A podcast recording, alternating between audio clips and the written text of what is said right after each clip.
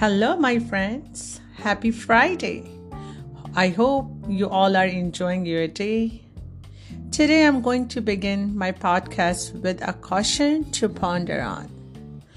What would your year look like if you have a courage to schedule your dreams? My answer is, it will be extraordinary. Have you yet determined your dreams for this year? If not, have you figured out what your 2021 would look like if you had a clear vision of your year's goal? Remember that January is almost over, so we should have achieved a fraction of our yearly goals by now. I used to resist making my year's resolution.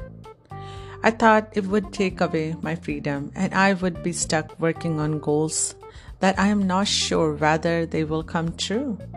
However, that is not the case. When I begin making and scheduling goals, I now have time to relax, meet friends and family, and do other fun things because everything is well planned. A lot of people are afraid of scheduling their goals.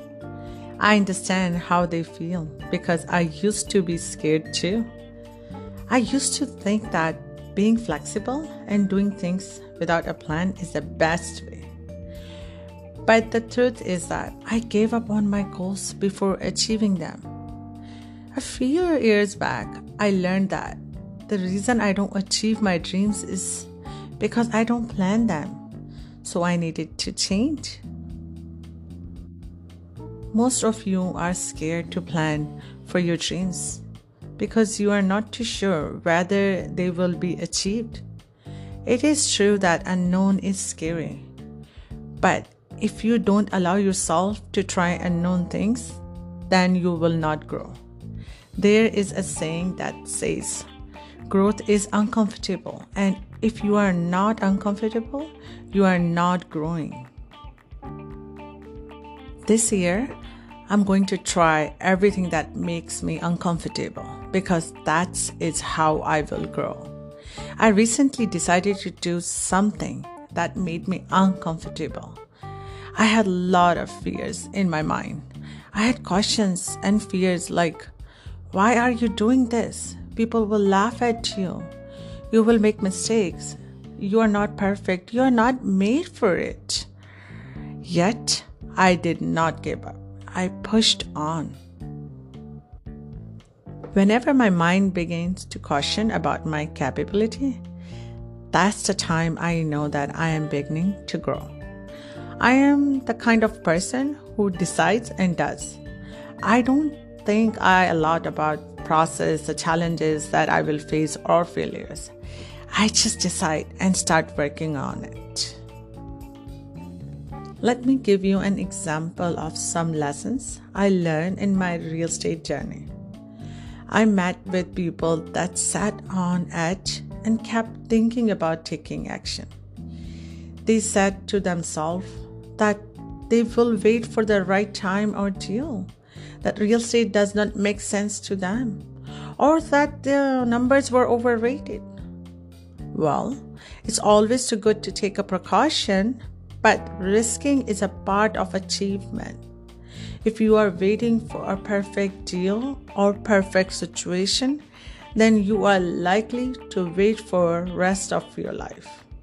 The time is now. Stand up and act. Recently, I subscribed as a member of the mastermind group. When I told my friend about it, she told me that I should have waited till the end of COVID.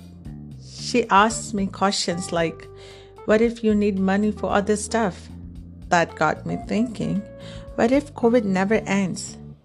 Will that mean that I will stagnate waiting for it to end? So my answer to her was simple. I don't have a limited mindset and COVID won't limit my dream. Dispute the challenges. I have a positive mind that everything will fall in place. I used to have negative thoughts, but I trained my mind to think positively and connect with the people that think positive. My coach used to tell me, live in the present and don't worry about future, because the future is not today's problem. When the future presents challenges, we will deal with it at that time. I often see people schedule things that don't help them to achieve their goal. People will schedule for the simple things like buying grocery, cleaning house, and meeting friends, and they forgot the important things. While these things are important, they should be secondary and planned after the important plans are done. Always find at least 2 hours a day that generate revenue for you or bring you close to your dream. The little things that we do help us to achieve the bigger goals. Also, most of us like to talk about our goals, discuss them with other people, or even write them on paper. Yet the question should be about how often do we schedule them and show up for them. That is the hard part. That is the part that grows us and makes our dreams come true. That is why it's very important to schedule our dreams. Once you schedule your dream, all you need to do is show up for it. Showing up is the toughest part of the process. Scheduling is easy, but showing up is hard and uncomfortable. In the beginning, you will be motivated to show up. However, slowly you will lose your motivation and go back to your old life. I know commitment is tough, but giving up on your goal is more painful. Most people give up on their dream because they choose comfort over their dream. It's easier to fall off than stay motivated. When I schedule my goals, I don't schedule the tough goals only. I also schedule the goals that I like to enjoy in my life, such as traveling. I plan where I want to go, what I want to explore this summer, which culture or city I did not explore yet, how much the ticket will cost, and which hotel and restaurant to try, among others. Scheduling for your fun activities also encourages you to look for money to meet the expenses. Imagine that you committed 100% to show up for your dreams. Imagine the possibilities that you will be opening for yourself. Trust me, you will be living a fulfilled life. But when you are in doubt and don't schedule your goals and show up for them, you will be frustrated. I want to encourage you to schedule your goals and show up for them, no matter what. In the end, you will say you made it. I am excited to spend this year with you, helping each other achieving goals.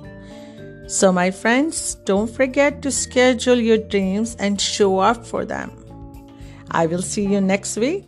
Goodbye.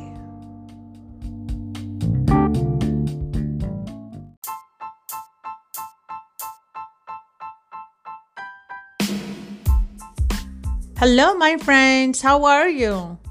I am so grateful that you have been listening my podcast week after week. Today's podcast is about gratitude and why it's important. Having gratitude can make you happier and less stressed. As far as I am concerned, gratitude have changed my life and so many people's lives too. We all have a story about how gratitude has changed our lives. When asked to write about gratitude, people write a list of things that they are grateful about. For example, people are grateful for a job, for a family, for money, and so on. Yet, more often, people feel nothing about these things. They just talk about them, write them on a piece of paper, but they don't take time to think about them and create feelings for those things, which is against the purpose of gratitude.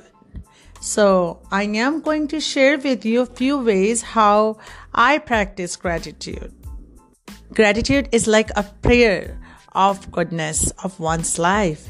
It is easy to give gratitude when everything in our life is smooth, but we tend to forget giving gratitude when things goes wrong. For example, when COVID hit last year, a lot of people lost their jobs and many had health issues. I was also affected in one way or other, but I did not stop giving gratitude. The best way to practice gratitude is look for positive things in bad situation. For instance, despite losing a job, you should give gratitude for being alive, and so on. When you are thankful, the universe always gives you more. When you are making a list of things that you are thankful about, pay attention to quality, not quantity. It's not about numbers, but the feeling. When most people write about what they are grateful for, they make a list of things just to fill their need of making a list. It is better to write one thing that you have an emotional connection to and expand on reasons to having that connection instead of making a list of 5 or 10 things that you are grateful for and you don't have emotional connection with them. For example, you can write 10 reasons why you're grateful for a book that you have emotional attachment with. Then writing 10 different things that you are grateful for, but you don't have any emotional attachment with them. Last night, I practiced the same thing with my puppy. When he jumped on me and we started playing, I thought about how I am grateful for having him, how he plays with me, how he excites me by wiggling his tail, his innocent eyes, and the list is endless. So adding more emotions in your gratitude than adding a number is always better. How often do you look at the small things in your life and feel grateful for them? Always don't think about the numbers or big things. Just choose the simple things and deeply think about how you are grateful to have them. Create that emotional connection with them, and you will see the magic. I used to not to be grateful about the little money that I got. But when I started to give gratitude for that little money, universe gave me more and more. And now I don't struggle with my finances anymore. It's also good to give gratitude about the future too. Mostly people think gratitude can be possible only the things they have. But it's not bad to give gratitude about what you want to achieve, because the wish is that at some point you will have it and you will be grateful for that. So close your eyes and imagine that you already achieved it. Think about the moment and give gratitude for the achievement. When you do that, you will notice that opportunities will come your way and you will likely achieve what you wish for. So my friends, if you follow these methods to give gratitude, you will see a difference in your life. Giving gratitude is a simple thing that we take for granted, but it has the power to change our lives. So once again, my friends, I am grateful to all of you for listening to my podcast. And I will see you next week. Bye. Hello, my friends. How are you? I am so grateful that you have been listening to my podcast week after week. Today's podcast is about gratitude and why it's important. Having gratitude can make you happier and less stressed. As far as I am concerned, gratitude have changed my life and so many people's lives too. We all have a story about how gratitude has changed our lives. When asked to write about gratitude, people write a list of things that they are grateful about. For example, people are grateful for a job, for a family, for money, and so on. Yet more often people feel nothing about these things. They just talk about them, write them on piece of paper, but they don't take time to think about them and create feelings for those things, which is against the purpose of gratitude. So I am going to share with you a few ways how I practice gratitude. Gratitude is like a prayer of goodness of one's life. It is easy to give gratitude when everything in our life is smooth. But we tend to forget giving gratitude when things goes wrong. For example, when COVID hit last year, a lot of people lost their jobs and many had health issues. I was also affected in one way or other, but I did not stop giving gratitude. The best way to practice gratitude is look for positive things in bad situation. For instance, despite losing a job, you should give gratitude for being alive, and so on. When you are thankful, the universe always gives you more. When you are making a list of things that you are thankful about, pay attention to quality, not quantity. It's not about numbers, but the feeling. When most people write about what they are grateful for, they make a list of things just to fill their need of making a list. It is better to write one thing that you have an emotional connection to and expand on reasons to having that connection instead of making a list of 5 or 10 things that you are grateful for and you don't have emotional connection with them. For example, you can write 10 reasons why you're grateful for a book that you have emotional attachment with. Then writing 10 different things that you are grateful for, but you don't have any emotional attachment with them. Last night, I practiced the same thing with my puppy. When he jumped on me and we started playing, I thought about how I am grateful for having him, how he plays with me, how he excites me by wiggling his tail, his innocent eyes, and the list is endless. So adding more emotions in your gratitude than adding a number is always better. How often do you look at the small things in your life and feel grateful for them? Always don't think about the numbers or big things. Just choose the simple things and deeply think about how you are grateful to have them. Create that emotional connection with them. And you will see the magic. I used to not to be grateful about the little money that I got. But when I started to give gratitude for that little money, universe gave me more and more. And now I don't struggle with my finances anymore.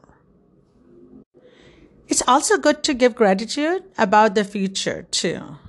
Mostly people think gratitude can be possible only the things they have. But it's not bad to give gratitude about what you want to achieve, because the wish is that at some point you will have it and you will be grateful for that. So close your eyes and imagine that you already achieved it. Think about the moment and give gratitude for the achievement. When you do that, you will notice that opportunities will come your way and you will likely achieve what you wish for. So my friends, if you follow these methods to give out gratitude, you will see a difference in your life. Giving gratitude is a simple thing that we take for granted, but it has the power to change our lives. So once again, my friends, I am grateful to all of you for listening to my podcast. And I will see you next week. Bye.